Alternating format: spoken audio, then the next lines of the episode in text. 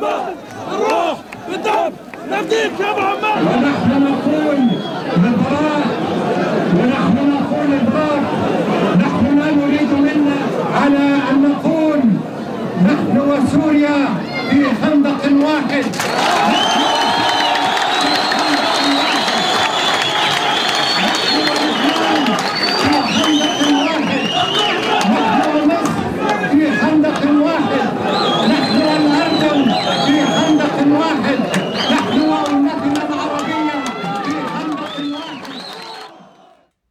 大家好，欢迎收听这一期的禁止携带。录制这一期节目的时间是二零二二年的十月二十二日，此刻我在德国的首都柏林。开始的声音呢是加沙地带的一些游行，还有阿拉法特做演讲时候的真实的环境音。我等于是刚刚结束了两个多月的在中东腹地的一些行走，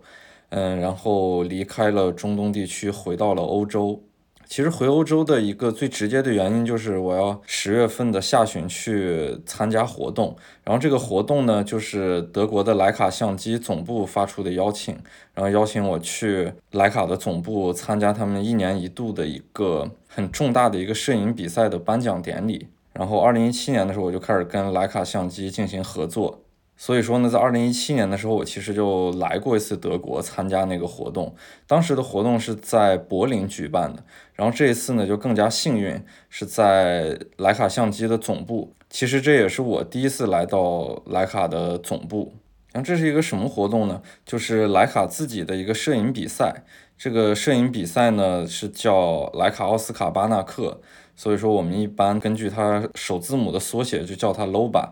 然后 LOBA 这个摄影比赛其实含金量是非常高的，就是有很多世界上非常著名的摄影师，他们都获过 LOBA 这个摄影比赛的大奖。然后有的摄影师呢之后就成为独立的艺术家，然后也有的摄影师呢就是马格南图片社的一些很出名的摄影师。所以每一年呢，徕卡都是很看重这个摄影比赛的，他每一年都会举办一个比较重大的颁奖典礼。然后徕卡总部呢是一个离的法兰克福大概也就几十公里，在法兰克福的北部是叫韦兹拉尔的一个小城市。因为德国的很多著名的百年企业都是这样，就是在一些小村庄或者是小城市，嗯，以家族的方式进行发展。所以徕卡呢也是这样一个小的家族企业的作坊，然后发展的慢慢壮大，成为现在世界上非常著名的相机品牌。我虽然是个摄影师，但我好像在这个播客里面并没有太多的说摄影的事情，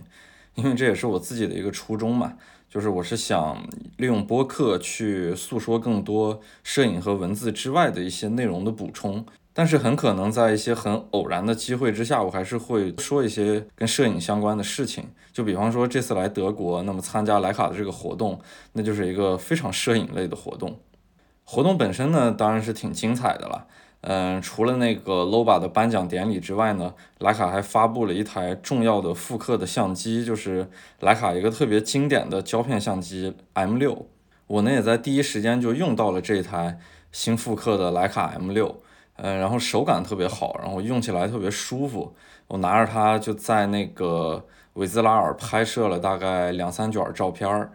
其实我呢自己的很多拍摄内容都是用胶片拍摄的。尤其是在那个疫情期间，在国内的时候，我几乎所有的照片都是用胶片拍摄。然后呢，我自己在家进行冲扫，这样能把成本降到最低。因为这个时代胶片毕竟产量越来越少，所以它的拍摄成本是越来越高的。胶片本身的价格也在不断的飞涨。包括这次出国，出国之前，因为我做了很长期的打算。嗯，我仍然带了大概三十多个胶卷，然后准备在国外进行拍摄。我想把一些比较重要的拍摄主题用胶片去拍摄，但是刚刚出来没多长时间，我就放弃了这个想法。当然，肯定还是数码方便，而且徕卡给我寄出了一台他们去年刚刚发布的 M 十一那台新相机，所以我觉得就更更加趁手了。因为我之前用的这个 M 十，虽然我觉得 M 十也是很棒的一台相机。但是数码相机嘛，它毕竟是更新的一些相机，会更加顺应这个时代。因为胶片呢，首先是它的重量会很重，呃，三十多个胶卷分量不是很轻的，嗯，然后冲扫也是一个最大的问题。就是在国内的时候，我可以自己去买药水，然后进行冲扫，但是出了国之后，这样的事情就变得极其的不方便，因为携带药水肯定是不现实的。嗯，但是在国外呢，想找一些能冲扫的地方，要么就是成本特别高，要么就是压根儿找不到。就比方说，我之前在什么阿富汗、在也门、在沙特、在中东这些腹地，如果我全部用胶片拍摄，这些照片我不知道什么时候我才能自己看到。所以说呢，综合下来，这些原因都变得不太现实。我这次出国的所有照片就又回归了数码相机。但是看到徕卡复刻的一台 M6，我仍然会觉得很兴奋。因为那个有一天呢，就是参观徕卡的工厂，然后就看了一下德国工业标准之下的徕卡是如何制造出来的。这些吧倒是没什么，就无非就是怀着一个好奇心去参观了一下徕卡的一个制作过程。但是离开那个工厂之后，会走在一个很长的走廊里边，然后那个走廊里面挂了非常多巨幅的照片，都是用徕卡拍摄的一些非常经典的照片，时间跨度也有几十年。然后从一些黑白的照片到后面的彩色照片，然后这种时刻其实对我自己还是蛮动容的，因为我说实话，我用徕卡相机的一个初衷，然后这个初衷我也不太好意思拿出来讲。反正利用播客的这个环境呢，就是大家也看不到我是什么样的，然后我可能才比较好意思说出来。就是我看到那些照片时候为什么会动容呢？因为我觉得徕卡本身只是一台相机了，但是它塑造过非常多的经典。因为照片呢，在如今这个时代呢，显得多少是有些廉价和泛滥，但是在过去那个时代，就是几十年前，嗯，然后照片是真正能有些时候改变世界的。举一个最简单的例子，就比方说那个越南裔的摄影师黄公务，然后他拍摄了在越南战争之中那个燃烧弹灼烧的时候，有几个小孩奔跑的那个画面。然后这张照片回到美国之后呢？然后就真正激起了民间的反战的情绪的一个高潮，所以说这张照片促使美国国内反越战的这个力量在爆发，然后对政府施压，最后才真正导致了越南战争结束。当然，一场战争的结束肯定不是这么简单的一个原因了，但是照片呢是能够通过从文化的角度，还有从大众心理层面的这个角度，去给政府和给战争内核之间的一个推动力。然后这样的例子就很多了，因为大家会看到很多这种非常经典的照片，然后这些照片呢，往往看起来就像人类发展过程中的一些时间的切片，它起到了一些非常重要的作用。正如我之前所举那个例子一样，这些作用都不是最直接改变一些环境或者促使某些事件的发生，而真正是能够对大众心理层面进行影响的一个最具象的载体。所以呢，我当时用徕卡，我就是觉着，因为徕卡塑造过如此多的经典，然后有很多非常著名的摄影师用徕卡拍摄了非常多重要的对人类有这种时间切片作用感的照片。然后我用上这个相机呢，虽然已经进入了彻头彻尾的数码时代，但是我仍然觉得，就是我跟这些大师们之间靠的是比较近的，就是我身上也有这种莫名的使命感，然后我想参与到这个世界之中去，然后去拍摄很多的。我自己认为很重要的东西，这也是我为什么自己会经常喜欢去中东，然后去不断的去探索、去重复，反正就是把自己拽入了这个这个世界的涡旋之中。我觉得我有责任和我有这样的义务去去继续走下去，因为正如我自己在很多公开场合都说过，就是我最开始接触中东，那完全是一些很肤浅的原因，就是我觉得这件事情本身很酷。因为生活在很稳定的那种环境中，我其实无法体会到很多我所无法触及的生活的一种状态。因为长时间身处安逸之中呢，会容易对未来未知的生活缺失警惕感。你说不清楚哪一天会有突然而至的变化。然后中东呢是一个特别好的载体，但是呢，我自己去的次数越来越多，我参与的程度越来越深。我早就摒弃掉了最初的那种觉得很酷，然后觉得这是一种很能拿出来炫耀的行为。就我真正开始想为他们做一些事情，想通过影像去表达一些东西，就是并且所有在这种世界之中的行走，跟我自己的生活也绑定的太紧了，就是他们就完全是我生活的一部分。就我愿意去用自己一生的时间或者是精力去追随这样的所谓的事业吧。嗨，人嘛，就是多多少少是有点这种虚无缥缈的伟大梦想的。然后莱卡的活动结束之后呢，我就回到了法兰克福的机场，准备飞往柏林。然后坐在机场候机厅的时候呢，我终于可以有精力去好好看一下今年那个 Loba 的特刊，因为徕卡自己是有摄影杂志的，叫 LFI，然后是一本非常不错的摄影杂志。呃，每一年这个 Loba 的摄影比赛之后呢，它会出一期版面稍微小一点的特刊。就虽然我觉得这个 Loba 这个摄影比赛是非常重要，然后在我心目中也觉得是非常厉害的一个摄影比赛，但是我仍然有自己的诉说权利，就是去评判它。就我发现了一些趋势不是特别好。这个趋势是什么呢？就是我觉得我们的世界现在变得越来越标签化和扁平化了。今年最终获得大奖的摄影师呢，是一个女性，然后她是出生于伊朗，后面去了加拿大，然后又在美国参加工作的这么一个波斯裔的女性。然后呢，因为她波斯裔的这个身份呢，她之后就常驻阿富汗，然后大概在阿富汗待了八年之久。她是《纽约时报》驻阿富汗的一个摄影记者。然后她拍摄的照片呢，就是在塔利班治下一年的这个女性的一些生活的状态。嗯，我为什么通过她的照片觉得越来越标签化呢？原因特别简单，大家能很容易的在 Loba 的官网上看到她的图片，就是全是女性啊、塔利班呀，然后愁眉苦脸、看不到未来的一种状态。然后这种东西在西方的某种政治正确里面，它就是简直是加满了 buff。但是这事儿呢，我自己觉得很可惜，就是他那些照片，如果从摄影的角度来看，对摄影本身是没有什么推动力的。他那些过于标签化和过于刻板印象的画面呢，这些东西都是一种拘泥于过去的一种陈腐的手法。因为 Loba 这个摄影比赛呢，我一直觉得很厉害的原因就是它有非常强烈的丰富性，然后以及对未来隐喻的那种高超手法，在过去是能看到的，然后在现在都在逐渐的退步。就虽然我也承认此时此刻的世界可能正在以某种方式在进行倒退，但是就这种事情不是绝对的二元对立的。就我仍然觉得现在的世界它是非常丰富和立体的，并且变得比过去更加的难以琢磨。但是可能人们现在的安全感变得越来越差，所以目光变得越来越短浅。对于未来的某种隐喻，或者说是某种想要对其进行改变和参与度很高的那种方式，我在今年的摄影比赛里面是看不到的。然后呢，我仍然很喜欢，就是今年进入决赛圈里有一个摩洛哥的小伙子拍的照片。他的照片至少从美学的角度来说是是很美，就是他不是那种很刻板的那种画面。因为阿富汗我去了那么多次，包括这次塔利班治下的阿富汗我也去了，然后我也之前在播客里面说了很多，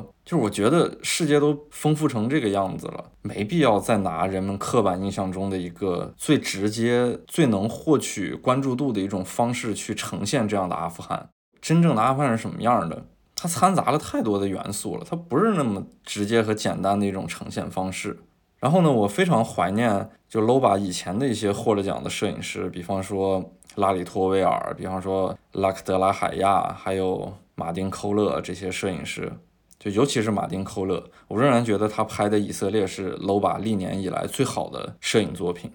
然后呢，我就坐上飞机去往了柏林，因为柏林是我非常喜欢的一个城市，尤其是东柏林。就我觉得只有柏林才有那种属于这个时代那种年轻、那种自由的方式。我第一次来柏林的时候，我忘了是哪年了，但是我在柏林就是在这个环境之中，我看了那个电影《再见列宁》。然后我当时看电影有个最大的感触，就是在柏林墙倒塌之后，东柏林如何极其迅速的融入到了西柏林，就那种人们呼唤自由的生活方式多么的渴望，就是它它有多么的迅速。就这种东西，对于一些世界上对立面的表达是不言而喻的。然后此时呢，东柏林就是基本上是成为世界电子乐的首都了嘛。嗯，虽然说是柏林最厉害的电子乐的类别是 techno，然后 techno 的发源呢，反而是远在美国的底特律，被德国这边拿来之后，然后得到了发扬光大，成为了他们自己的一个非常有标志性的电子乐的类别。代表了非常多的反叛精神，就是他们对父辈的一种否定，然后对当下生活的一种否定。嗯，但是呢，他们会有一种比较好的方式去宣泄这样的情绪，然后他们就是通过这种极其程序化、极其电子化的音乐去宣泄自己内心的一种感受。然后柏林呢，也有这样的土壤去让这些一切东西发扬光大，尤其是东柏林的那几个地下的 club，比方说 Birkin，比方说 Treasure。然后我觉得他们就是特别好的一种载体，都是那种废弃的大工厂的地下室，或者是废弃大工厂的厂房啊，那种很生硬的水泥结构，特别配这种 techno 的这种很冷血的电子乐。然后这些东柏林的 club 呢，有一些很有意思的文化，我估计大家多多少少也在别的地方看到过。首先是他们的保安文化，这些 club 能不能进入，完全是要看门口的那个保安的心情。所以说，在这些大型的 club 外面呢，也有那种就是被拒绝之后的人们聚集在一起，然后就在露天的场所去放音乐。然后第二个文化呢，就是如果我进入到这些 club 里面呢，你会感觉到就非常的纯粹，就是在柏林这种地方蹦迪是极其纯粹的一种方式，就是年轻人就是手里边拎一个啤酒瓶子，然后他们沉醉于音乐之中，也没有什么很复杂的社交。就是自己喝自己的酒，然后自己蹦自己的迪，就是很自我，我我我想怎么着就怎么着的一种一种状态。然后这种东西挺让我欣赏的，就是它没有掺杂特别多复杂的社会性的东西在里边。然后我每次来柏林呢，基本上都会住在那个东边画廊这边，就是还残存的一些柏林墙，然后还有非常著名的那个勃列日涅夫之吻，然后也被复刻在了这一段东边画廊的这个这个柏林墙上面。就除了游客之外呢。柏林的年轻人感觉都喜欢在这边聚集，尤其是周末的时候。所以一到周末的晚上，就能看到各种各样的柏林的年轻人过一个非常自我的周末。嗯，然后呢，就这片区域其实特别的脏乱差了。然后，然后我我有一些特别我觉得比较恰当的比喻，就是在东柏林这块的每一个电线杆子上，如果不被贴满海报，那么就是对这个电线杆子的不尊重。如果某一个垃圾箱上面没有放满空的啤酒瓶子，那么就是对这个垃圾箱的不尊重，这就是东柏林非常现实的一个环境，就是它集合了柏林的年轻文化，也是欧洲的一种年轻文化，这种感觉就会让你觉得特别的自由，就是你好像没有什么烦恼的，你走在哪儿都能把自己去打开，然后去参与到一些让你觉着舒服的活动之中去，然后街边到处都能听到音乐，然后都能看到很多的人，然后自由的一种生活。然后这种东西可能有些时候看起来也比较烦了，有些时候会打扰到自己，因为他们声音比较大，然后他们喝多了可能会闹事儿。但是我觉得这就是东柏林的一种一种魅力吧。然后这种事情是没有对错，没有好坏的。我不太喜欢评判一件事情，就是以对错或者好坏去去做判断，因为所有的事情都没有那么简单的，所有的你所看到的现象，它都是。经过很复杂的原因才形成此时此刻你看到的东西，它不能用一个极其简单的二元对立就把这个事情去进行评判，因为这东西不是科学，然后也不是程序，因为他们是人促成的一种表现形式。就是柏林的这样的一种环境呢，你会真正感觉到这个城市非常的立体，这种立体是心理层面的立体，它不是通过那些高楼大厦，不是通过那些良好的基础建设所获得的。但是那些人活的一个一个就特别有有自己的个性，然后不同年龄段的人就是不同年龄段的人该有的样子。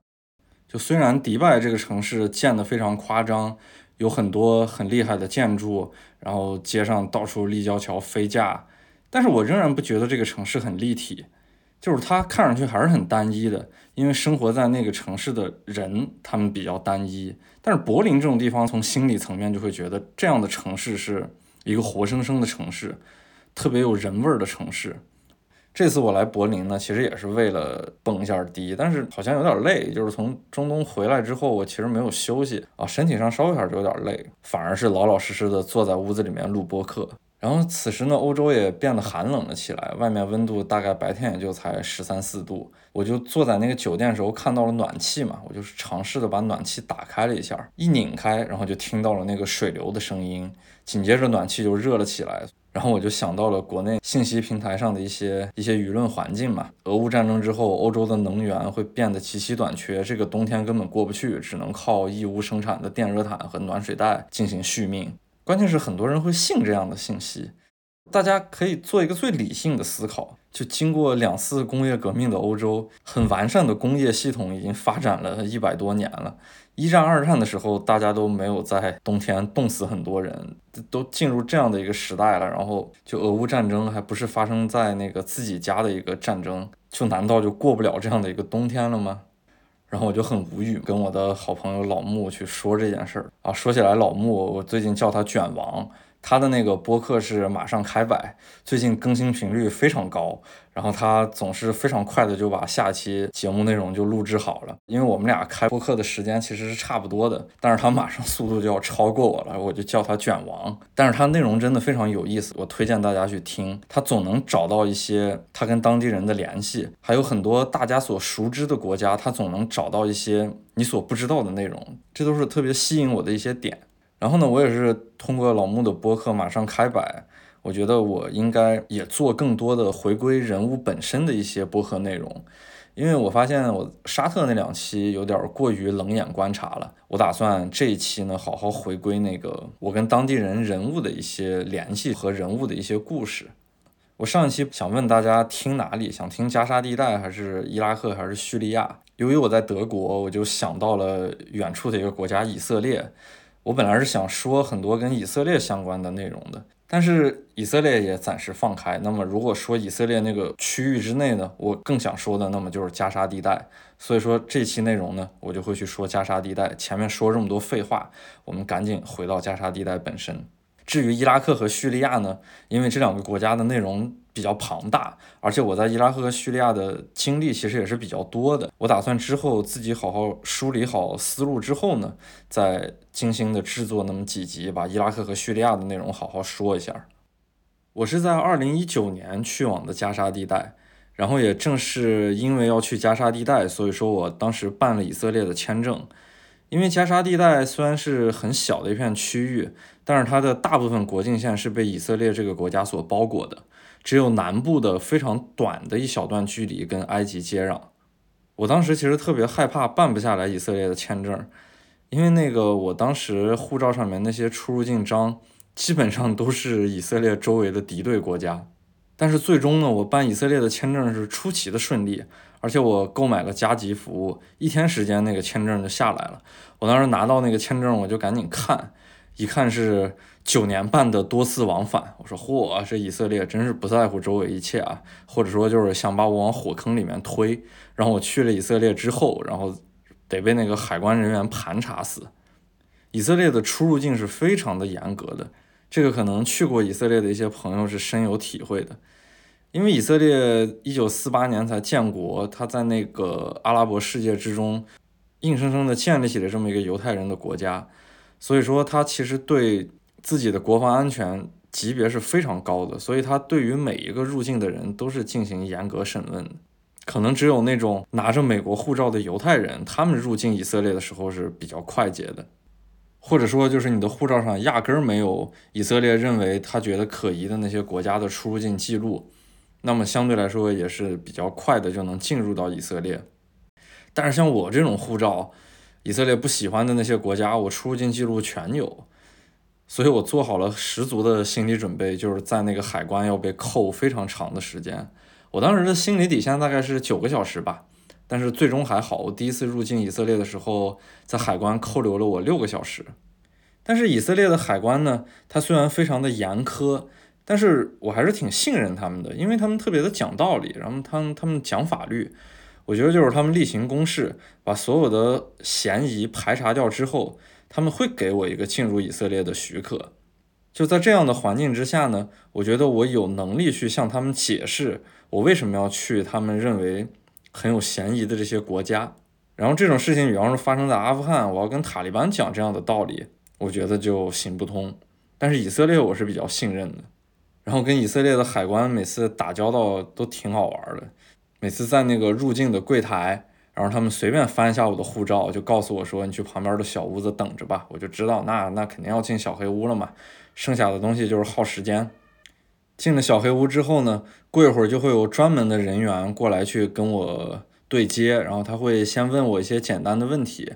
然后这些问题都是层层递进的，比方说他问我这次来以色列的目的，他问完之后做一些记录，他就走了，然后我就会在那边继续等待。大概这样的盘查要经过好多轮儿，然后我觉得他们特别专业，因为海关人员嘛，他们是有权利去查我手机的，而且他们拿到我手机之后呢，会非常有礼貌的去问我说，能不能看一下我的手机通讯录？我说啊，没问题，然后他们就去看。我就看到他们那个极其专业的一种方式，比方说他们会在我的那个手机通讯录里面输入一个加九六幺，这样呢，所有黎巴嫩人的电话号码就出来了，他就把所有的那些我手机通讯录里面黎巴嫩人的电话号码记录下来。然后接下来呢，他就会输入加九六三，所有叙利亚的那些联系人的电话他就记录下来。然后九六四就是伊拉克的，还有什么加九三就是阿富汗的，就他把这些阿拉伯国家地区的电话区号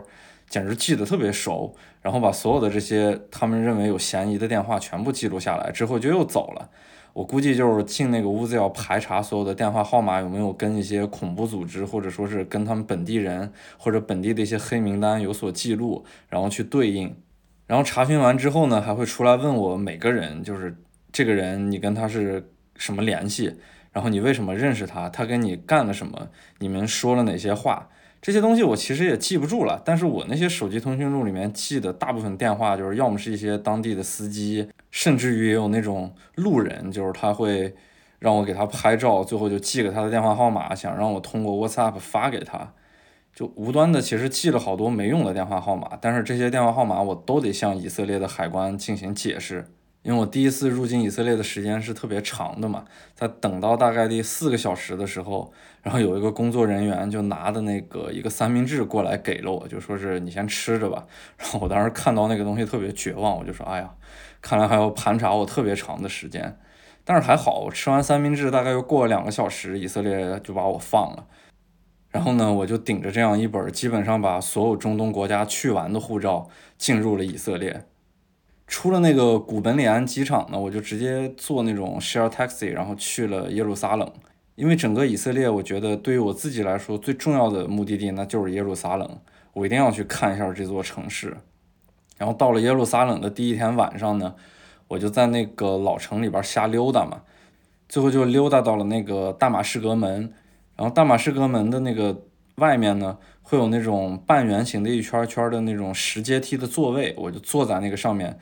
盯着那个大马士革门看，我就看到那些正统的哈雷迪犹太教徒和那个穆斯林，反正就擦肩而过，然后大家就一一起在耶路撒冷里面生活。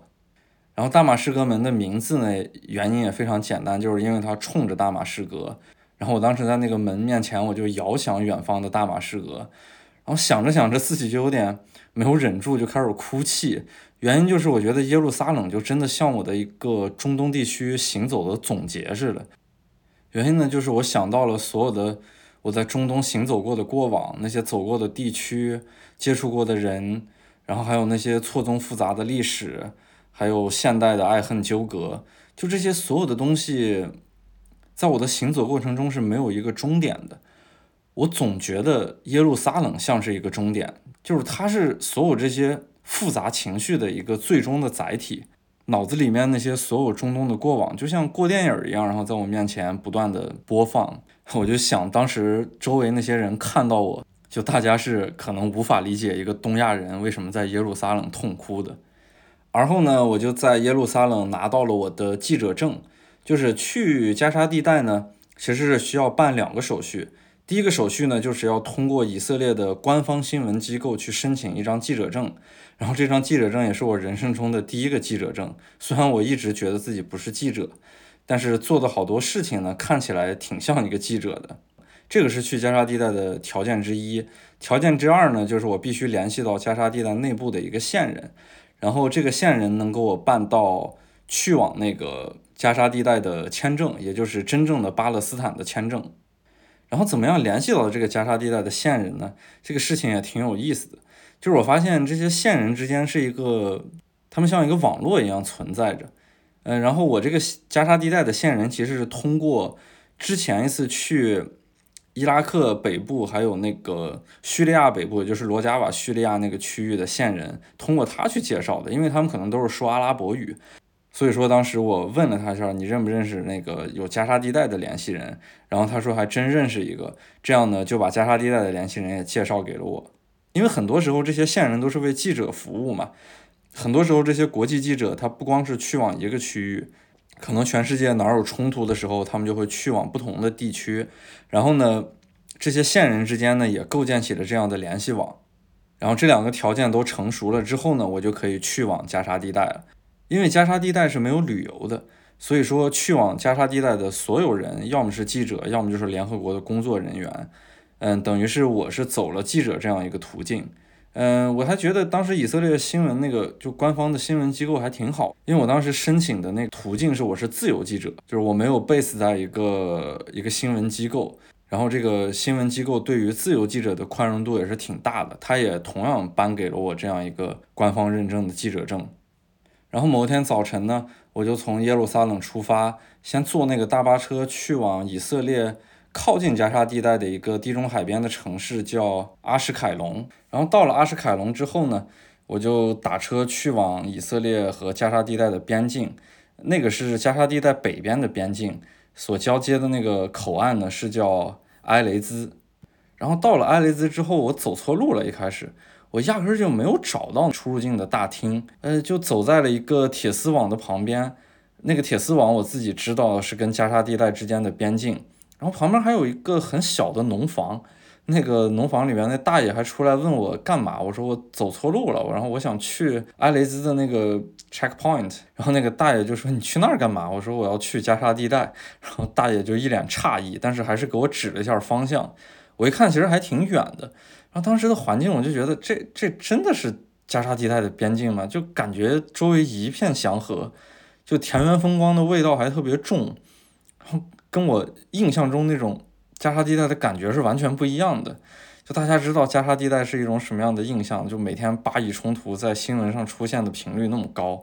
感觉每个夜晚都是火箭弹在天空中互怼啊，然后每天有各种各样的伤亡，各种各样的轰炸。然后有各种让你难过的故事发生在这样的一片区域之中，就冲突在不断的爆发，然后两个地方的人简直是水火不容。但是在边境的这个小村庄，我就感觉这这这这这太太不是印象中的加沙地带了。就真正加沙地带到底是什么样的呢？我就有更大的兴趣去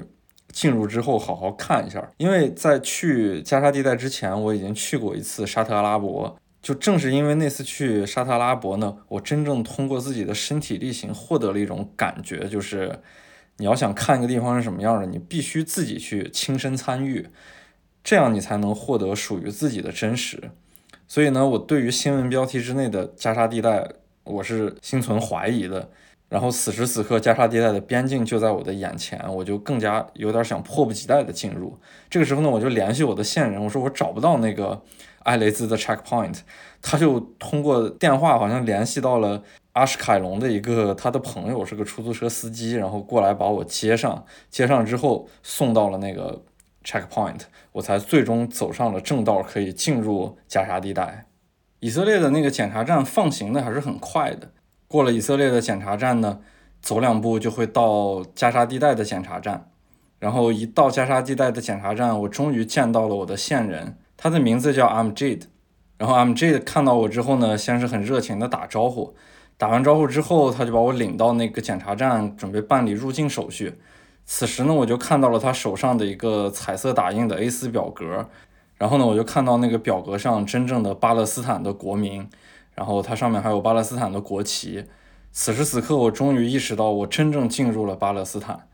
说一句比较自大的话，就是像我这种去过加沙地带的人，我才真正觉得我是去过巴勒斯坦的。如果只是去以色列，像约旦河西岸那些地区，去往一些巴勒斯坦的定居点，就是这在我这种去过加沙地带的人眼里，那不算去过巴勒斯坦。他们特别像以色列圈养起来的一些人，每个定居点都是建起了厚厚的隔离墙。但其实出入境手续没有那么繁琐了，它无非就是看一下你的护照，然后就会让你进去。尤其是像什么伯利恒这种，就我比较反感这种行为。去一趟伯利恒，拍点隔离墙上的涂鸦，就要觉得自己去过巴勒斯坦，然后觉得自己触及了战地，觉得自己去过一些纷争的地方，那跟加沙地带完全是两个概念。此时此刻在加沙地带有一张巴勒斯坦政府颁发的签证，这才叫真正的巴勒斯坦。然后办理完入境手续之后呢，我终于看到了铁丝网之后的世界，就确实还是有落差的。以色列呢，虽然建设的感觉破破烂烂的，但至少它是一个发达国家，它的基础建设还是有很浓的中东味道的。但是这些东西呢，建的还是比较规整的。但是进入加沙地带之后呢，你就会发现那些路也没有那么好了，然后周围的房子呢，看上去又更破了。就这种视觉上的感受会带给你心理上最直接的冲击，就是你真正进入了一片看上去比较落后的地区了，跟铁丝网之后的以色列是不一样的。然后说回我的线人，我的线人 Amjad。然后我此时就注意到了他的着装，他戴着一个那种英式的礼帽，然后身上穿着格子衬衣，还有牛仔裤。其实加沙地带还是很炎热的，他这样的穿着显得多多少少有点不舒服。但是他给我的感觉非常好，就是他特别像一个落魄的贵族，他很注意自己的这些行为。嗯，他身上的这些所有元素其实跟加沙地带显得有点格格不入，因为周围的环境确实看上去还是比较破败的。但是他就是像在这个破败的环境之中，难得的跟外界相连接的这么一个人物。然后我们就从口岸开始往东南方向走，因为加沙地带整个走向是一个从东北到西南的一个基本上比较标准的长方形，它的宽度都不超过十公里，然后长度大概就是个二三十公里的这么一个样子。所以说，加沙地带是一个非常小的区域，但是即使这么小的区域，它也是真正代表了巴勒斯坦。加沙地带唯一的大城市呢，就是加沙城，呃，也也算是巴勒斯坦的首都一样。然后这个地方离着口岸其实很近了，开车只要五六公里就可以到。然后进入加沙城之后呢，我就看到街上到处都是涂鸦，当然这些涂鸦的主要内容都是反以色列的涂鸦，比方说。有以色列的国旗上面画一个叉儿，还有以色列的坦克上面画一个叉儿，还有类似于那种反对隔离墙、反对压迫的那种主题的涂鸦，在街上到处都是。所以说，加沙地带人们可能就是通过涂鸦这种方式去宣泄自己一种不满的情绪。然后我就想注意一下，看能不能看到一些伟人的画像，比方说阿拉法特。还加沙地带还真没有特别多，就是我只在一个楼上面看到了比较巨幅的一个阿拉法特的那个标志性的招手的一个画像，除此之外就没有看到阿拉法特了。然后加沙城呢，就是街头完全是一种破败的气息，因为很多楼建了起来，但是里面没有什么人，然后好多楼呢也是一个没有完工的样子。但是战争的痕迹并不重，它不像我去过的什么阿勒颇、霍姆斯，还有摩苏尔，以及那个叙利亚北部的拉卡，这些城市都是基本上整个城市沦为了战争废墟。但是加沙地带并没有看到很重的战争的痕迹，虽然我们在新闻中老看到巴以冲突下很多楼房、很多东西被炸毁，但是真正进入加沙城之后，我看看起来它就是一个很正常的。属于地中海周围的阿拉伯城市，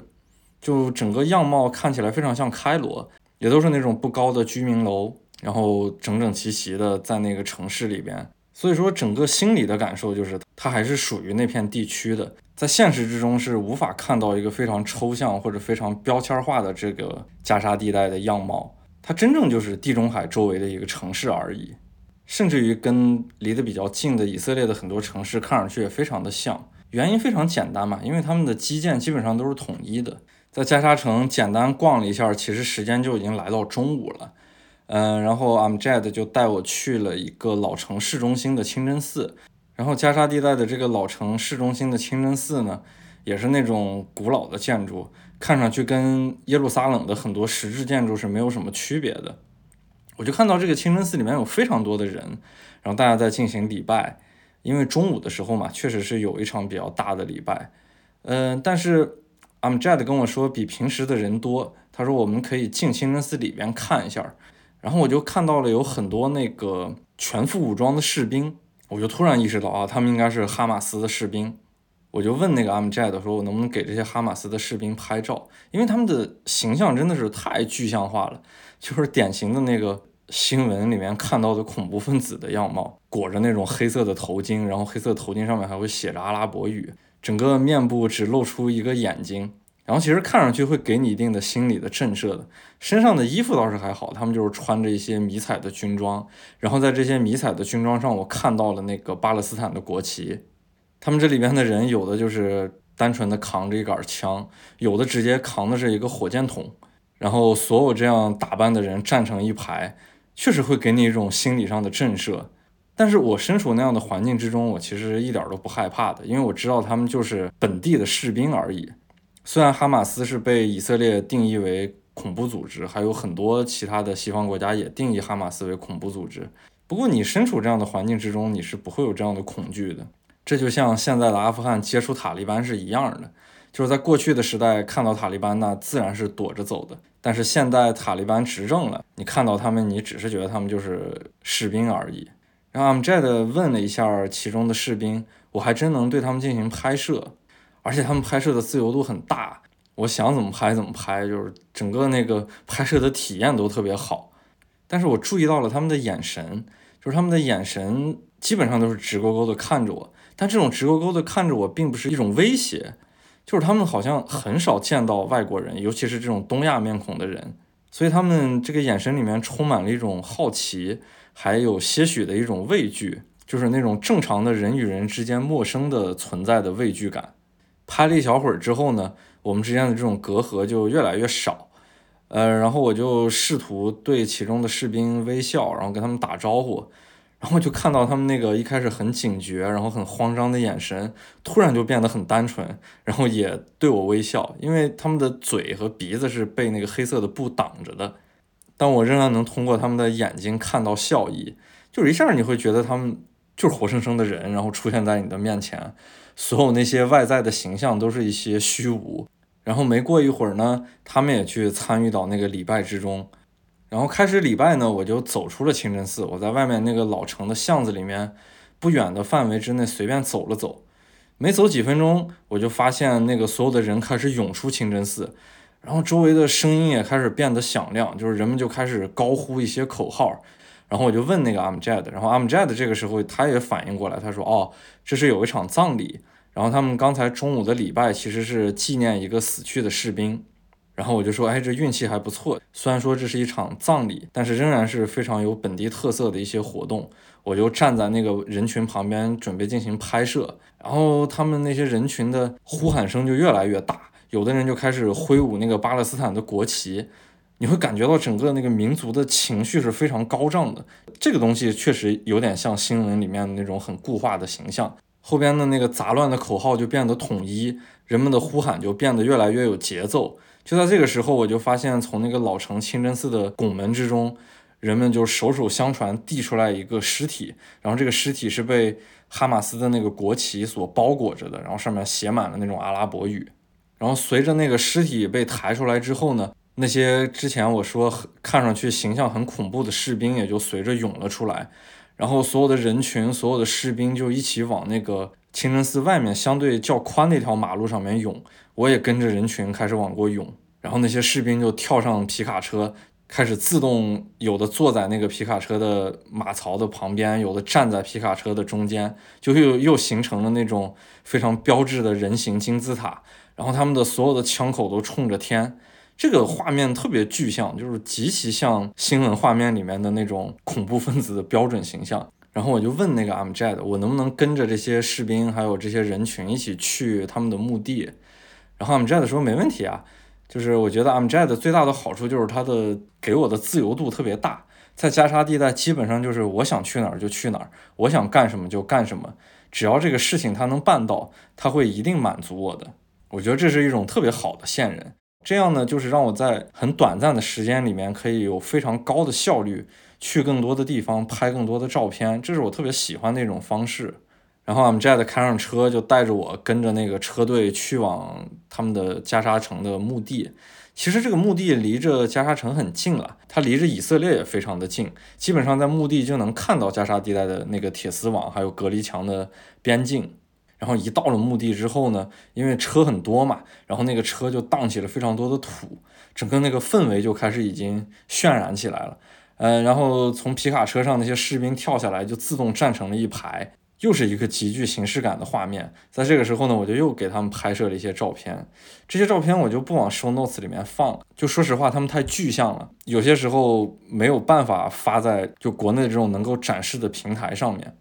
如果有兴趣的朋友可以去翻我的那个 Instagram，我的 show notes 里面有写我 Instagram 的地址，往很很前面翻是可以看到这些加沙地带士兵的形象的。拍摄完这些士兵之后呢，我就赶紧回到了那个墓坑的旁边，因为人群这个时候就开始簇拥着那个尸体，就抬着它往挖好的坑里面去放。就这些画面其实都是我第一次见到，看上去真的太有标志性了。确实很刻板印象中对于这一片区域的现实的描述，但是你身处其中呢，你参与到他们的活动里面，你看到所有的人物形象、所有的人物行为，你都觉得是很合情合理的。他们没有任何会让你觉得感到恐惧的一些因素存在。我们不应该加入太多的那种很自我的对于这种信息夸大的描述，因为现实就是现实，没有必要做过多夸张的渲染。参加完这场葬礼之后呢，因为离着边境线很近，我就问那个 Amjad，我能不能去边境线看一看？我很崇拜的一个摄影师寇德卡，他拍过一个很重要的专题，就是墙。然后这个墙里面就拍摄了非常多著名的隔离墙，有一些形式感极强的隔离墙，就是以色列里面那些巴勒斯坦人定居点的隔离墙。所以呢，每次一遇到这种很有标志性的隔离墙，我都想去看一下。加沙地带的边境线，我就发现这些隔离墙形式感并不是很强，就是一些非常正常的边境上能出现的那种铁丝网，还有水泥体那种防爆墙而已。不过我不能靠得很近，大概离的那个墙得有几百米的距离。就反而我们在边境线的时候呢，那个环境还是比较比较悠然的。呃，我们两个人就随便的在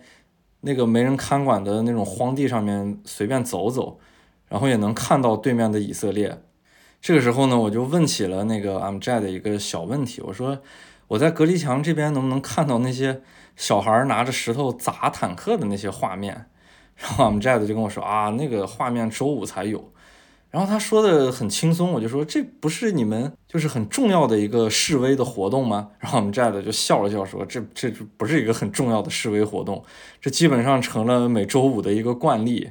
因为我们在新闻中其实看到过这样的形象，就是那些无助的巴勒斯坦小孩儿拿着石头去砸向对面以色列的坦克，表达对以色列压迫的不满。但是 Amjad 跟我描述的真实情况是这样的，就是到周末那些小孩其实都没事儿干，然后他们就到边境去随便捡一块石头砸对面的坦克。然后以色列有的时候还很配合，他就往对面停两个梅卡瓦，相当于以色列给他们练一下准头。就这种在新闻里面非常严肃的示威活动，在现实中的加沙地带无非就是小孩周末的一个无聊的活动。所以说，现实体验跟一些标签化的东西简直差距是太大了。我们离开边境线之后呢，阿姆扎里还带我去了几个那种很简易的砖房，然后去看了一下巴勒斯坦人普通的生活。这种房子确实是很简陋了，一进去以后，家里面没有任何摆设，只铺一张那种特别简单的地毯，特别薄的那种地毯。然后他们的所有的生活起居基本上都围绕着这张毯子，无论是礼拜活动，还是吃饭，还是睡觉，都在一个毯子上面进行。然后这个房间空空如也，除了毯子之外就什么都没有了。这样的房屋就让我想到了。在那个叙利亚北部，也就是以前伊斯兰国的首都拉卡，然后拉卡也有非常多这样很简单的砖房，里面也是非常简单的陈设，就他们的画面感都是基本上一模一样的啊。当然，对于拉卡，对于叙利亚北部，对于伊斯兰国很多的内容，我会在之后说叙利亚的时候详细的跟大家去说。刚才的活动呢，虽然看起来比较悠然了。就是在边境线上还说起了小孩砸坦克这样很有游戏性的行为，但其实不能忽略一个事实，就是加沙地带仍然是这个世界上我觉得封锁最严重的区域啊。这里补充一句，因为说这句话的时候还是二零一九年，现在回头看觉得自己还是肤浅了，有的话确实不能说那么死。即使他跟以色列之间的这个隔离墙看上去没有那么的夸张。但是这种封锁是来自全方面的封锁，无论从经济上，还是出入境上，还有人民的生活之上，都是全世界封锁最严重的区域。而且这种封锁会带给大家心理层面上的封锁。就加沙人在这一片很小的区域之内，除了通过电视、通过网络跟外界的联系几乎是为零的，外面的人很难轻易的进入到加沙地带。然后加沙地带的人就更难以去往外面的世界了。但是在二零一四年之后，等于是加沙地带的问题基本上彻底得到解决以后呢，加沙地带基本上是被联合国接管了。所以说呢，我们离开边境线之后，MJAD 就带我去了一个联合国所创立的工业区。但是正如我所说，加沙地带是全世界封锁最严重的区域。它不仅是这种地理上的封锁，它连外部的企业都很难进入到加沙地带，除了一些国际援助能够相对来说较为顺畅的进来，只是相对来说，其他的东西想要进入加沙地带那简直太难了。我真的觉得加沙地带就是世界的一个黑洞，就是所有的东西在这边归零，所有的信息在这边也归零。就是我们对加沙地带没有什么充分的了解，正如加沙地带跟外界也没有什么联系是一样的。但是在这个联合国工业区之内呢，我看到了唯一的一个能称得上是跟国际有关系的厂子，就是百事可乐的厂子。所以说，在加沙地带街上的小卖部能买到百事可乐，然后这也是唯一能看到的所谓的国际化的饮料。然后呢，做这期播客的时候，我就稍微又查了一下资料。资料显示，在二零二一年的时候，这家百事可乐厂也关闭了，因为百事可乐厂的主人是以这种方式去抵抗以色列的，就是联合国希望能引入一些国际化的东西，但是作为加沙人，我们要拒绝这样的方式，这是一种看上去比较无力，但是属于他们自己的反抗方式。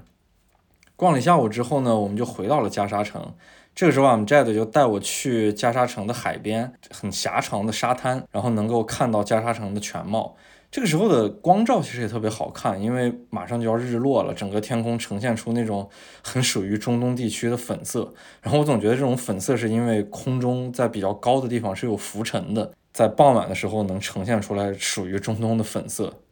Amjad 带我去了这个沙滩的一个木质的那种像瞭望塔一样的房屋，就是那个瞭望亭的人是 Amjad 的朋友。就这样的一个人，他的气质虽然看上去与加沙地带格格不入，但是感觉他在加沙地带认的所有的人，就所有的人见到他都会跟他打招呼。然后在这个地方，他的朋友就给我泡了两杯阿拉伯咖啡。阿拉伯咖啡就是那种味儿很重，里边还甚至于带了一点香料味儿，然后往往是非常小的一杯，底子上有非常厚的那个杂质。我就嘬着这个阿拉伯咖啡，然后看着瞭望亭下面的那个加沙地带的海滩，然后随着那个天色呢在逐渐的转暗，我就发现海滩上的人越来越多，然后好多人呢就在这个海滩上还搭起帐篷，在那个帐篷里面呢进行野餐，然后甚至于有的时候晚上就睡在这个帐篷里面，因为相对来说夜晚的加沙地带的那个海滩上要凉快一些。我有种感觉，就是整个加沙城的人全部集中在了这个海滩上面。然后此时的海滩就是一幅特别具有生活气息的画面，能看到很多家庭在这边进行野餐，然后也能看到很多小孩在那个沙滩上面玩耍，有的人还会跳在海里面去游泳，然后有的人就在那个海滩上面踢足球或者是打排球。这个时候也会有一些小贩出来，他们会卖爆米花，会卖一些冰淇淋，就跟那些外界的生活没有什么区别。那个时候其实我看着这个画面还是有一些伤感的。原因就是在全世界封锁最严重的区域，每天傍晚的时候，所有加沙城的人集中在海滩上，他们就是一种封锁生活之下的宣泄，这也是他们唯一可以宣泄的途径。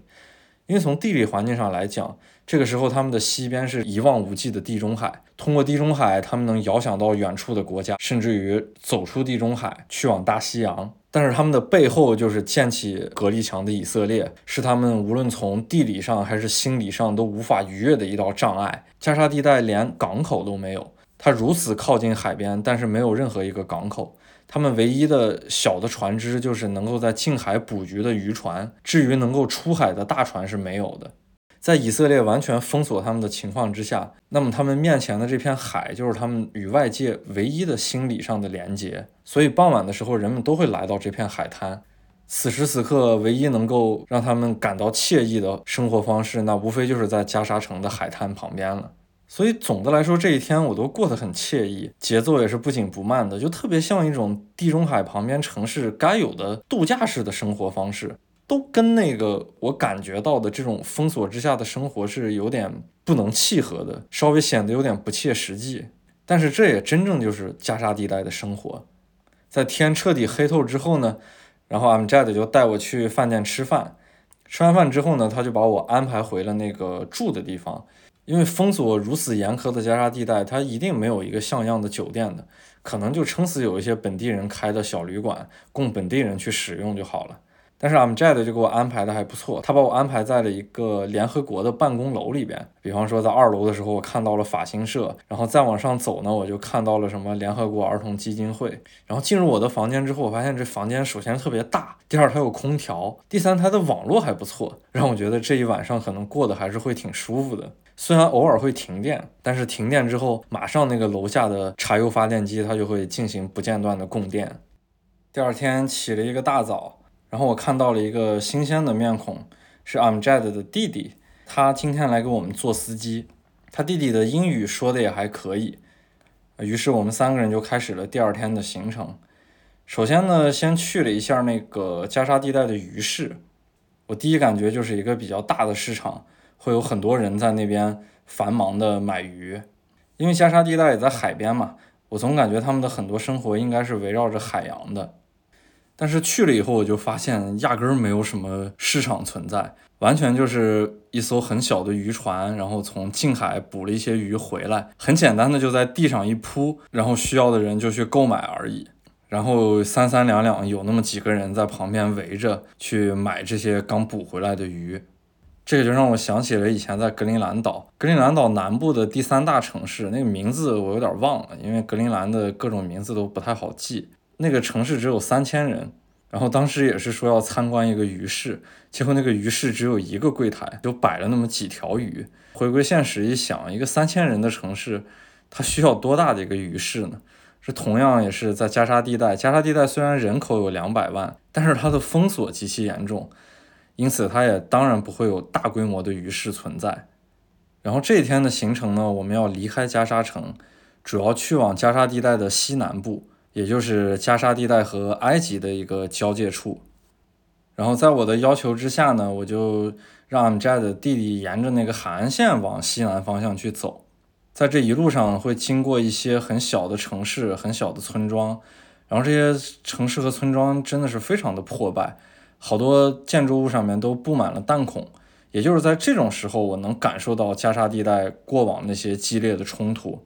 但是在加沙城这样的氛围是很浅的，然后有的海边还有一些报废的汽车，然后那些汽车一看就是被炸的稀烂，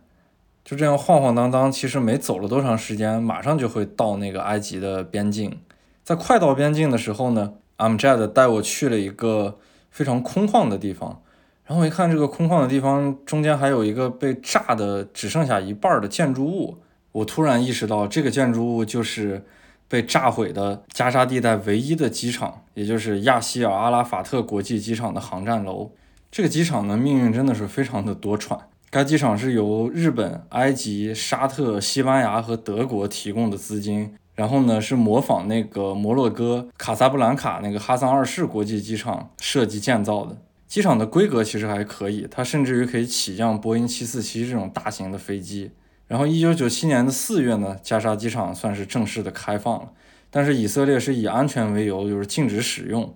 直到一九九八年，然后巴以双方达成了一个怀疑协议，加沙机场才终于在一九九八年的十一月二十四日开始开放运营。当时还是美国的总统克林顿，还有巴勒斯坦民族权力机构的主席阿拉法特，就是一起出席了机场的运营仪式。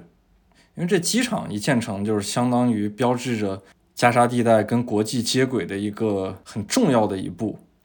但是仅仅一年多之后，也就是两千年的五月份，然后这个机场就又因为巴以冲突被迫终止了。然后呢，后面巴以冲突就不断的升级，尤其是二零零一年爆发那个阿克萨起义之后呢，以色列的国防军直接出动战机，就把阿拉法特机场的雷达站和塔台给炸了。并且在二零零二年的一月份呢，用推土机直接拆毁了部分跑道，那等于这个机场就废掉了嘛。但是工作人员一直坚守在那个售票窗口和行李办公区，一直持续到二零零六年。这事儿听起来好像稍微有点荒诞，但确实这个机场对于加沙地带太来之不易了，可以感受到他们期盼着有一天有些东西能改变，但是直到它彻底废弃，也仍然没有等到这样的机会。然后在那个废弃的航站楼前呢，我想给 Amjad 拍一张肖像。这个时候他就站在那个土坡上面，背景就是废弃的那个阿拉法特机场的航站楼。他用手扶着自己的礼帽，站在那个炙热的阳光之下。这个时候我就挺想说一下 Amjad 这个人的，就是他有个口头禅，他会听到我任何描述外界信息的时候呢，然后他会附上自己的一个语气感叹词。这个语气感叹词就特别像那个。《闻香识女人》电影之中，阿尔帕西诺的那个感叹词，就是我们经常能听到阿尔帕西诺会说一句“ “Who 啊 ”，I'm Jad 也经常说这样的语气感叹词。我还问过他，我说你看过《闻香识女人》吗？他说他没有看过。我说你特别像那部电影里面的阿尔帕西诺那个角色，就是他是一个感觉与加沙地带格格不入的人。并且他在封锁极其严重的加沙地带，他好像对外界的所有事物都很了解。我们在聊天的过程中，他几乎对世界上发生的大小事儿多多少少都知道一些，虽然都是一些碎片化的信息，但是这真的不像我固有印象中一个封锁极其严重的地区的人所该有的一种信息量。然后再联想到电影中的阿尔帕西诺，就是他特别像一个人生导师。但是我们的 Amjad 呢？他虽然不是一个人生导师，就正如我之前所说，他好像几乎认得加沙地带所有的人似的。但是他与他们都不太一样。那些朋友一看就是本地人，但是 Amjad 呢？他虽然生活在加沙地带，但是他看起来就像一个外面进来的人。这个时候呢，我就问 Amjad，我说：“我感觉你对外界的一切都很了解，你是经常能出国吗？”然后这个时候，Amjad 特别不好意思的跟我说，他这一辈子都在加沙地带里面，只有在二十岁出头的时候去过一次埃及的开罗，短暂的待了几天。然后我就对此特别惊讶，我说你真的不太像我印象之中加沙地带的人该有的那种样子。然后这个时候他就又说了一句“呼啊”，并且说是他真的非常想离开加沙地带。就这个时候，他的脸上真的是透露出了一种不属于他之前的腼腆。这个人整体来说还是很自信的。如果说好听点的话，就是他是跟外界的连接非常多；如果说不好听一点的话，他就是特别像本地的一个万金油。但是总体来说，他没有给我这种让人讨厌的感觉，从头到尾对我都非常的真诚，然后对我非常的热心。他在加沙地带就是要满足我所有的要求，这样的人真的很难能可贵。就他这种很真诚的力量是非常打动我的，所以在离开加沙地带之后呢，我也愿意跟他成为朋友。而且他身上并没有那种离不开加沙地带的自卑感，也没有那种被封锁之下的认命感。就这样的人，可能真正能在加沙地带活得相对来说比较舒服。就是他是有一种大智若愚的感觉，就是经历过很多事情之后，然后才获得了这样的一种属于当下环境的自洽，没有很多抱怨。就看上去很像一个智者，我觉得这是我对他非常高的一个评价。然后说话的间隙间呢，我们就来到了那个加沙地带和埃及的边境。这个边境的城市叫拉法赫，然后它有一半是在加沙地带里面，另一半就在埃及的西奈半岛的这个区域里面。所有的加沙地带的人，如果想要离开加沙地带，只能走这个拉法赫这个边境口岸，然后去到埃及。到了埃及的首都开罗，以开罗为起点，才能去往世界各地。只有我们这些外国人，或者是联合国的工作人员，才能去走以色列和加沙地带的那个叫做埃雷兹的口岸。那个口岸对于加沙地带的本土的巴勒斯坦人来说是封闭的，就压根儿是不存在的。然后通过拉法赫这个口岸呢，是我真正从数据上感受到了整个加沙地带作为全世界封锁最严重的区域。这么一种事实，整个加沙地带有两百万人，每天只有两百人可以通过拉法赫这个口岸去到埃及的首都开罗，然后再从开罗去往其他的国家。首先，加沙地带办护照就非常的难。第二呢，在加沙地带之内是没有什么使馆的，他们只能拿到一些国家的许可信，然后通过这些许可信去往埃及，在开罗的使馆才能办各种各样的签证。而且一天只有两百个名额，就可想而知这个排号得排到什么时候。然后回过头来就说那个 Amjad 的弟弟，然后他的弟弟其实已经拿到了德国的许可，这个许可呢也是有一定时效性的。然后他的弟弟呢也参与到了这个排号之中，但是他的弟弟很绝望的跟我说，这个号简直是遥遥无期，然后他很有可能会错过这个最终德国给他的许可的时间，他没有机会去到开罗办到这样的签证，然后离开加沙地带。然后我们在那个口岸呢，其实自由度非常大，这也是 Amjad 的能力，就他可以带我去任何办公室，然后见任何人，我就在那口岸随便拍照，然后随便溜达，还上了那个准备去往埃及的大巴车，然后大巴车上坐着大概三四十个人，然后每个人脸上都喜笑颜开的。Amjad 就跟我说，他们他们是加沙地带今天的幸运儿，然后我还拍了一下那个他们出入境口岸的化名册。那整个化名册都是手写的，哎，这种东西我我总觉得就是操作的灰色空间很大。有些时候你是不是贿赂一下官员，然后就能插个队或者是什么样的？就这种东西都是可以想象的。就他们的口岸看上去都很简易，但是我问了一下我们 j 的，也并没有什么偷渡的人，因为偷渡也是非常困难的一件事情。虽然看起来视觉上它比较简易。但其实真正你去到埃及对面呢，第一是很难生活，第二是如果被发现，那要么就是坐牢，要么就是遣返，就又把你送回了这一片封锁极其严重的地方。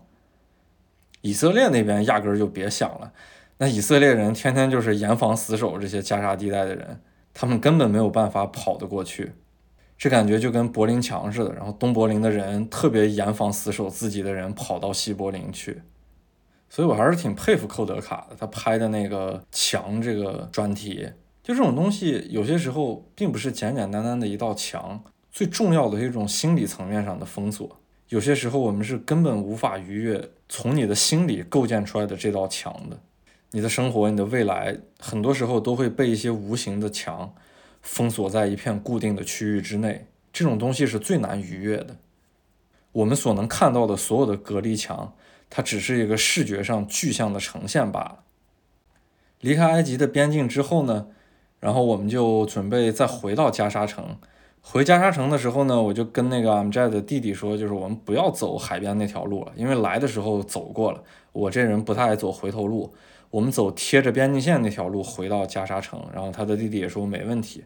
就我以为会有什么样特殊的东西能看到，但其实并没有。无非就是路的右边经常能看到铁丝网，是以色列的那道隔离墙，然后路的左边就仍然是那些破败的小的村庄、小的城市，仅此而已，没有什么特别的存在了。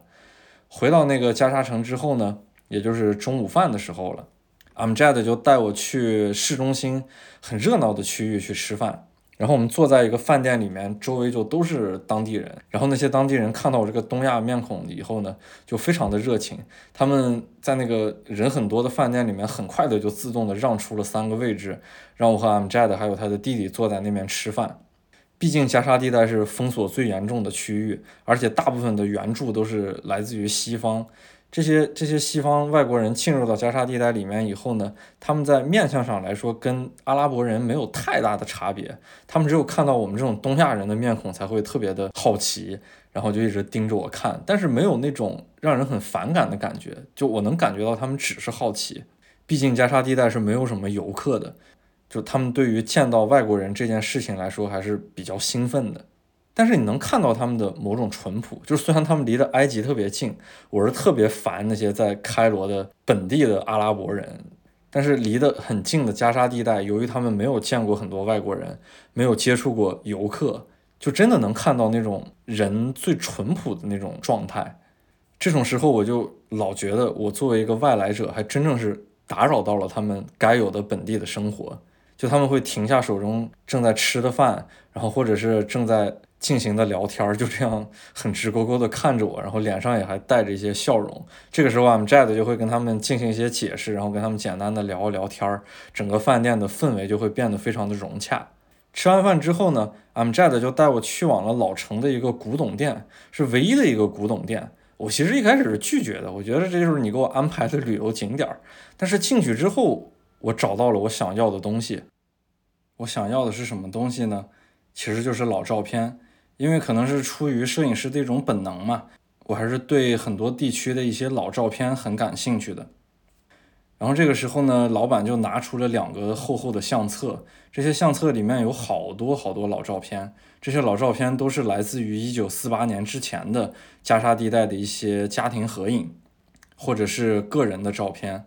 因为1948年之前还没有以色列这个国家，然后我就通过这些老照片，真正看到了加沙地带以前的生活，看起来跟欧洲没有什么差别。然后那些照片有非常好看的花纹，就跟可能八零后、九零后小时候在那些照相馆拍到的照片是一样的。只不过加沙地带的照片看上去更为生活化，因为他们没有那种摆拍很重的痕迹，就是一些很很随意的家庭合影。比方说在加沙的海滩旁边，然后能看到几个女孩儿，还有他们的母亲，脸上都带着笑容，头上没有任何头巾，这种生活方式看上去都非常的西化。然后还有孩子刚出生之后没多久，跟他自己的玩偶在一起拍摄的照片，然后还有穿着传统服装、打扮的特别华贵的那种女性的照片，虽然戴着头巾，但是并没有遮面，能看出来就是这是传统服饰，并不是那种所谓的现代被控制的穆斯林女性该有的穿着。然后我甚至于收到了一些他们的那个结婚时候拍的婚纱照。那种是在照相馆里面摆拍的照片，年代感很强，就不用说了。但是看上去你会觉得非常的幸福，那种刻在时间里面的幸福。就更让我感动的事情是，他们有的照片背后会写一些文字，虽然是很简单的几句阿拉伯语，我也看不懂，但是你能看到就非常重的那种人为的痕迹，就他们寄托了某种思念，或者写下了当时的某种心情，啊，这种感觉太好了。那种时间停滞的感觉，简直是让我无法去言述。然后我为什么要收这些照片呢？原因也特别简单，就是此时此刻我看到的加沙地带已经是这个样子，它是全世界封锁最严重的区域，然后过着极其看上去标签化的穆斯林的生活，跟以色列有强烈的冲突。那么他们以前那种看上去仍然美好的生活，我是没有办法再去触及的，我只能通过这些老照片获得。然后这些老照片呈现出来的加沙地带是那个时代，我现在拍到的照片是这个时代。通过这两个时代的照片，这种穿梭感，时间跨度六七十年，才能更为真实的还原出来加沙地带是一个什么样子的。它在呈现方式上，还有立体程度上，都要比我走马观花的走两天拍到的，无论是好看，无论是激烈。或者说，从摄影角度来说，很棒的照片，这些东西都无法代替这种时间的尺度带给我的强烈的感受。除了照片之外呢，我还感兴趣的就是能不能收到当地人的一些老护照，因为这些照片是生活的一个呈现，然后护照呢就是他们身份的呈现，就从生活到身份，然后再到此时此刻，这些东西都是我如果把它作为一个项目。他们是很好的文献，然后照片是此时此刻很好的呈现，这是一个更完整的一个项目的呈现方式。但是很可惜，我最终没有收到护照，我就带着这些照片最后离开了加沙地带。所以在后面的中东行走之中呢，对于这些激烈变化、快速变化的中东的国家，他们可能在某一个瞬间就会迎来非常大的动荡。我对于这样的国家，每次去了他们的一些古董店，都会去刻意的收一些照片的。离开古董店之后，我也就要离开加沙地带了。加沙地带的行程真的只有短短的两天，但是这两天时间，我已经从地理范围内走过了加沙地带基本上所有的区域，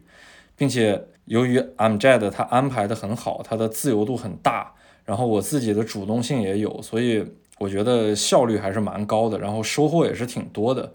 就是真正让我看到了一个全世界封锁最严重的区域内部真实的样子是什么样的。外界的一些标签化，外界的一些固有印象，还有他们本地人的生活该有的状态，我基本上也得到了一个较为直观，但是也比较粗浅的体验。这样的机会很难得，对于我自己来说是非常重要的。因为我来以色列的主要目的，除了耶路撒冷之外，另一个最重要的目的就是去加沙地带。它是我心目中真正的巴勒斯坦，然后也是大家所最不了解的一片区域。因为确实去过加沙地带的人实在是太少了，对于加沙地带内部真实的还原，可能在中文媒体里面基本上都没有。因为我也认识一些，他们都是记者朋友，在驻地中东的时候呢，会有一些任务去过加沙地带，也是很短暂，而且任务很明确。像我这样比较闲散、比较自由度大的行走加沙地带，确实是很少。我生命之中还有另一个朋友也是这样去过加沙地带，也就是刘拓，但是很可惜他已经离开了这个世界。除了他之外，有些时候我甚至于聊起加沙地带有一些孤独，因为再没有人去过，我们都没有信息的对撞。在录这期播客之前呢，我和老穆他们其实是有一个很私人的小群嘛，然后我们就聊天说起来这件事儿。他也很鼓励我去录加沙地带。他说他之前看过的一个有关加沙地带的帖子是非常不过瘾的。然后呢，我自己内心也是想最先诉说加沙地带，因为它的体量没有那么大。呃，说起来，叙利亚和伊拉克它体量会很大，对于我自己来说是非常重要的一片区域。也正因为 Amjad 这个人，让我在加沙地带获得了非常好的行走体验，所以我整个对加沙地带的印象是非常好的。那么我离开加沙地带之后呢，Amjad 和他的弟弟呢开车就把我送到了艾雷兹那个口岸。我在入境以色列的时候呢，会经过一道很大的安检仪，然后那个安检仪是连通的一个房间的。我等了半个多小时，我的行李都没有出来，最后终于出来了，放了十几个托盘，把我所有的行李打开，翻了个底儿掉，细致到什么程度？就包括牙膏的那个。拧牙膏的帽，它都被拧下来，并且没有给我还原。然后我就在那个以色列的口岸，又花了大概不到十分钟的时间，把我所有那种被打开稀碎的行李重新打包好。然后在埃雷兹打了一个车，又回到那个阿什凯隆，坐上公交车回特拉维夫。这个时候又是以色列的一个日落，然后我就想到身后的铁丝网之内的加沙地带，简直恍若隔世。就加沙地带整个行走的体验，你就真的是相当于去了以色列内部的一个区域似的。但是这个区域跟以色列又截然不同，他们的民族、他们的信仰完全是不一样的。但是从地理位置上来说，它仍然在以色列之内。这种感觉让我变得有些恍惚。然后回到特拉维夫市中心的那个大型的公交站，又开始走那些所谓的立交桥、高架路，然后又看到各种各样丰富的人种。还有比较自由的生活，这种反差真的很强烈。就我看着当时落下的夕阳，其实内心还是比较不知道该怎么去诉说，就是很复杂，但是又让我自己变得很平静。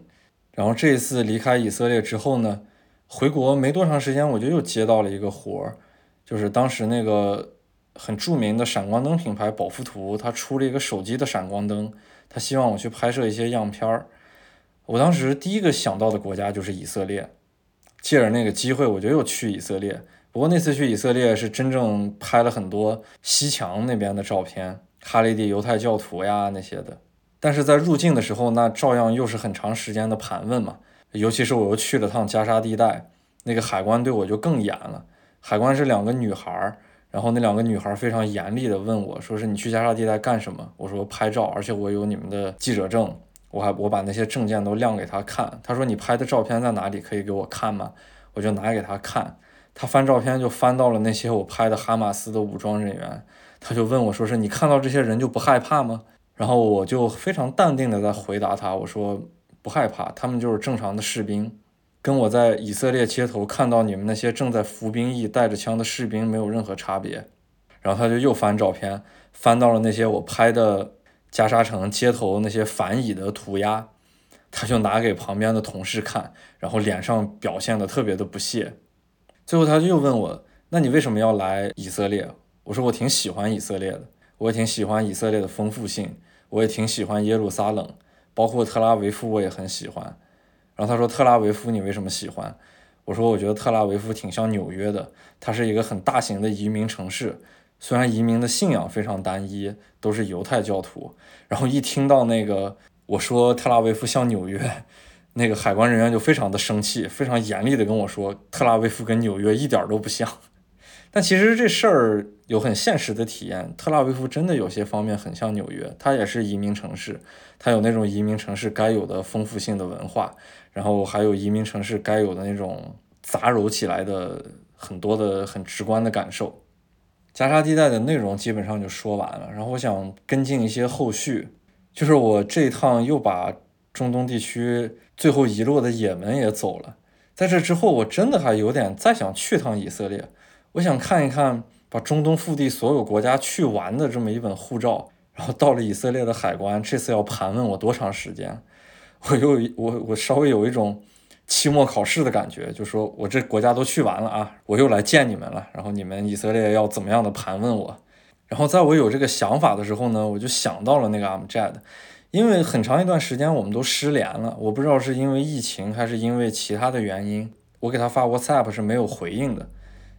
但是很奇怪的是，当我有了再去以色列的想法的时候，我尝试性的给 Amjad 又发了一条 WhatsApp，他竟然回我了。然后我问他，我现在还能去加沙地带吗？然后他说可以去。我说方式跟以前一样吗？就是我办了以色列的签，呃，我办了以色列的新闻记者证，然后你再给我去找哈马斯去办巴勒斯坦的签证，然后我就能去到以色列了，对吗？然后他说对，然后所有的方式都跟以前一样，我就特别开心。我说那我。找机会一定要再去一趟加沙地带，因为我还是挺挺怀念和挺喜欢那个地方的。然后 Amjad 就说非常的欢迎，所以说我现在又勾起了一个小小的欲望，就是我要再回一趟加沙地带。这次时间我要长一点，我要好好的把加沙地带所有的细节都好好的去看一下。好，那么这期内容大概就到这里吧，谢谢大家。这期的结尾音乐呢，因为正好身处柏林。那就放一首 techno，当然 techno 要真选一曲的话是比较难的。这种音乐呢，适合在现场身临其境的去沉浸式的听一段时间。如果随便选一曲的话，还是比较难的。我就在那个 Spotify 的 b u r k i n 播放列表里边随便选了一曲，没有选特别复杂的元素，就是一些比较基本的有节奏感的鼓点儿。